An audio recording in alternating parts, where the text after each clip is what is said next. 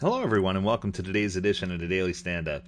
My name is Lee Henson, President and founder of Agile Dad. Without any further ado, let's get started. We're answering your questions this week, and we received a question from my dear friends, Robbie. And uh, Robbie asked me, he says, the current situation seems to be driving more and more organizations to moving some or all positions to permanently remote. I've had several colleagues say they don't believe that Agile can survive remotely. I believe it can, and I'd love to hear your thoughts on how to maintain or even build mature teams while working remote. You know, Robbie, this is a question that's been on all of our minds, especially with COVID and with all the things that have happened, and with many people working from home now.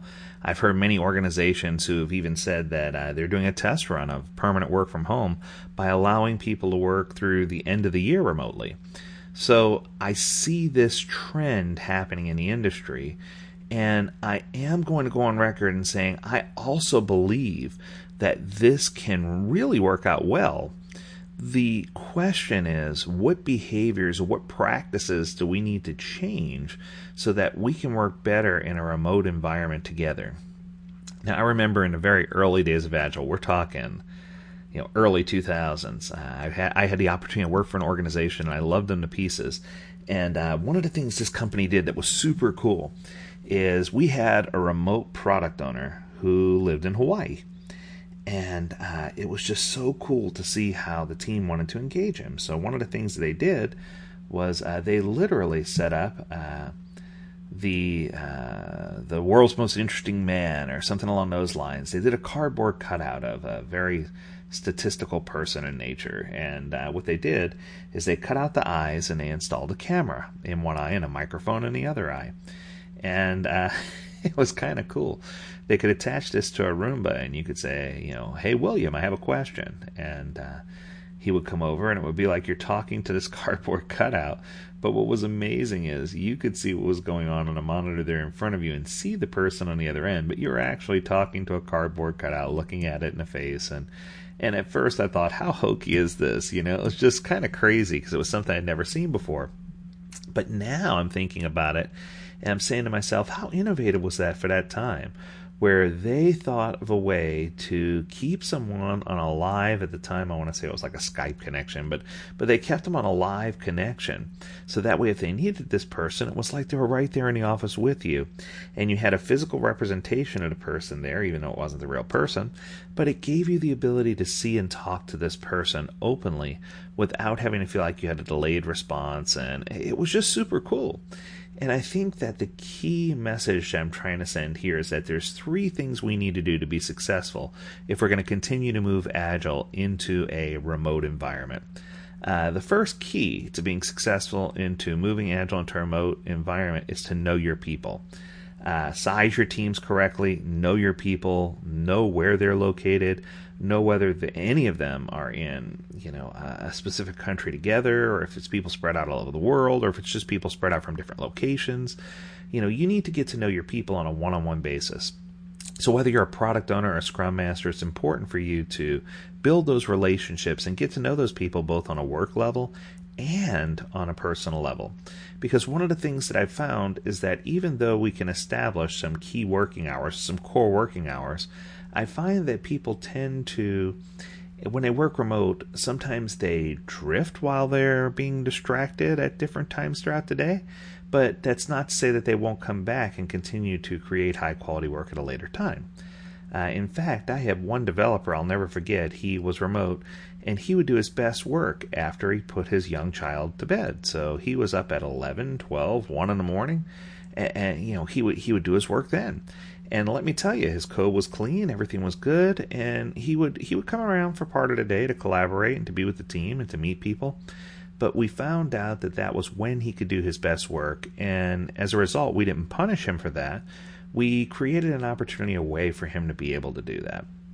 And I think that as we become more and more remote, we're going to need to find creative solutions to engaging people, to adjusting to their lifestyles and their schedules, and to finding new ways to trust and not micromanage individuals so that they feel confident that they're working for an organization who's going to reward them for the high quality work they're doing. Which leads me to number two once we understand our individuals, we need to make sure that we recognize people regularly, recognize that work is being completed, find ways to accolade those who are completing work. You know, never miss an opportunity to have uh, a daily stand up meeting. Make sure that you are, you know, congratulating people. You know, oh, I saw that this got wrapped up. You know, wonderful job. Make sure you set realistic timelines and make sure that you fall into a pattern. And what I mean by that is, a working pattern. So uh, many organizations use the sprint as a working pattern, and they use their story points to kind of guide them uh, as far as velocity is concerned. Other organizations fall into a working pattern that's more of a Scrumban or a Lean or a Kanban workflow where they do first in, first out and start picking information off the backlog that way. But I think it's just so critical or so important to have check ins from the Scrum Master and the product owner. And notice I said check ins, not checkups because I, I, don't want them to, you know, ask the questions, hey, what percentage of the way you finished with your work? You know, I, I want them to just check in and say, hey, you know, uh, just wanted to see if there's anything I can do to help you be successful. And I think that when we focus our attention on the success of the individuals, this brings the third most important thing about working in a remote environment being agile, and that's making sure these people have a pure and clear understanding of the vision and strategy and making sure they have an understanding of who their target audience is, what problem they're trying to solve, what their product is, why they're working on it, those kind of things. Because I think that the number one failing point that we're going to see now, this is a prediction. I think the number one failure point we're going to see as we move more and more remote is that we're going to have people who aren't as laser focused. They're going to lose track of who the target consumer is. They're going to lose track of the intent of the product or service. And uh, they're going to start to lose context very quickly. And that's going to cause product owners to become jaded and backlog items to be more loosely written. And for leadership and other people to not have those regular meetings with product ownership to help them get their head around and better understand how to produce high quality work in this remote environment. You know, I'm a firm believer that people of different types and cultures and and with different skill sets and with uh, different different you know uh, things different strengths that help them work together you know I, I find that the more diversity we have within teams oftentimes the better they work together so i'm a huge fan of having people work remote uh, I've seen really high performing teams that are all in one area. For example, we had a high performing team in India that won many awards and accolades. The entire team was there in India, but they didn't work in the same office and they didn't work together. You know, they worked from wherever they could go.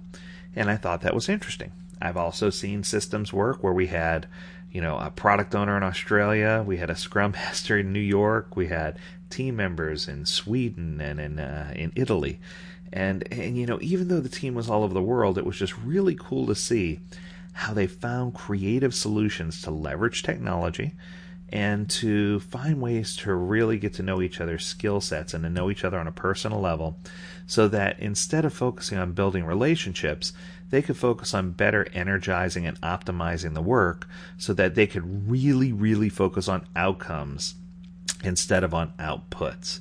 So I think when it comes to building these high performing mature teams, we need to make sure that you know we're, we're creating opportunities that we're leveraging technology and that we have a clear understanding of the work when it comes to building these teams or, main, I should say maintaining these teams that have already been there it comes to finding creative ways to keep people engaged you know people don't want to have the same exact repetitive thing over and over again they like to feel appreciated. They like to feel like their contribution is making a difference.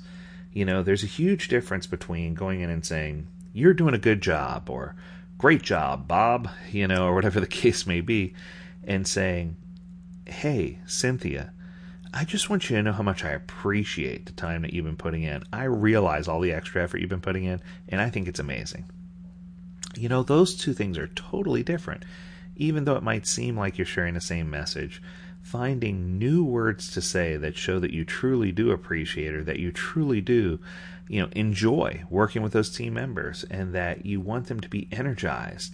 And I hate to be the the the, the executive here, but I'm going to say creative synergy. We need to have synergy around teams. We need to have teams energized with powerful synergy.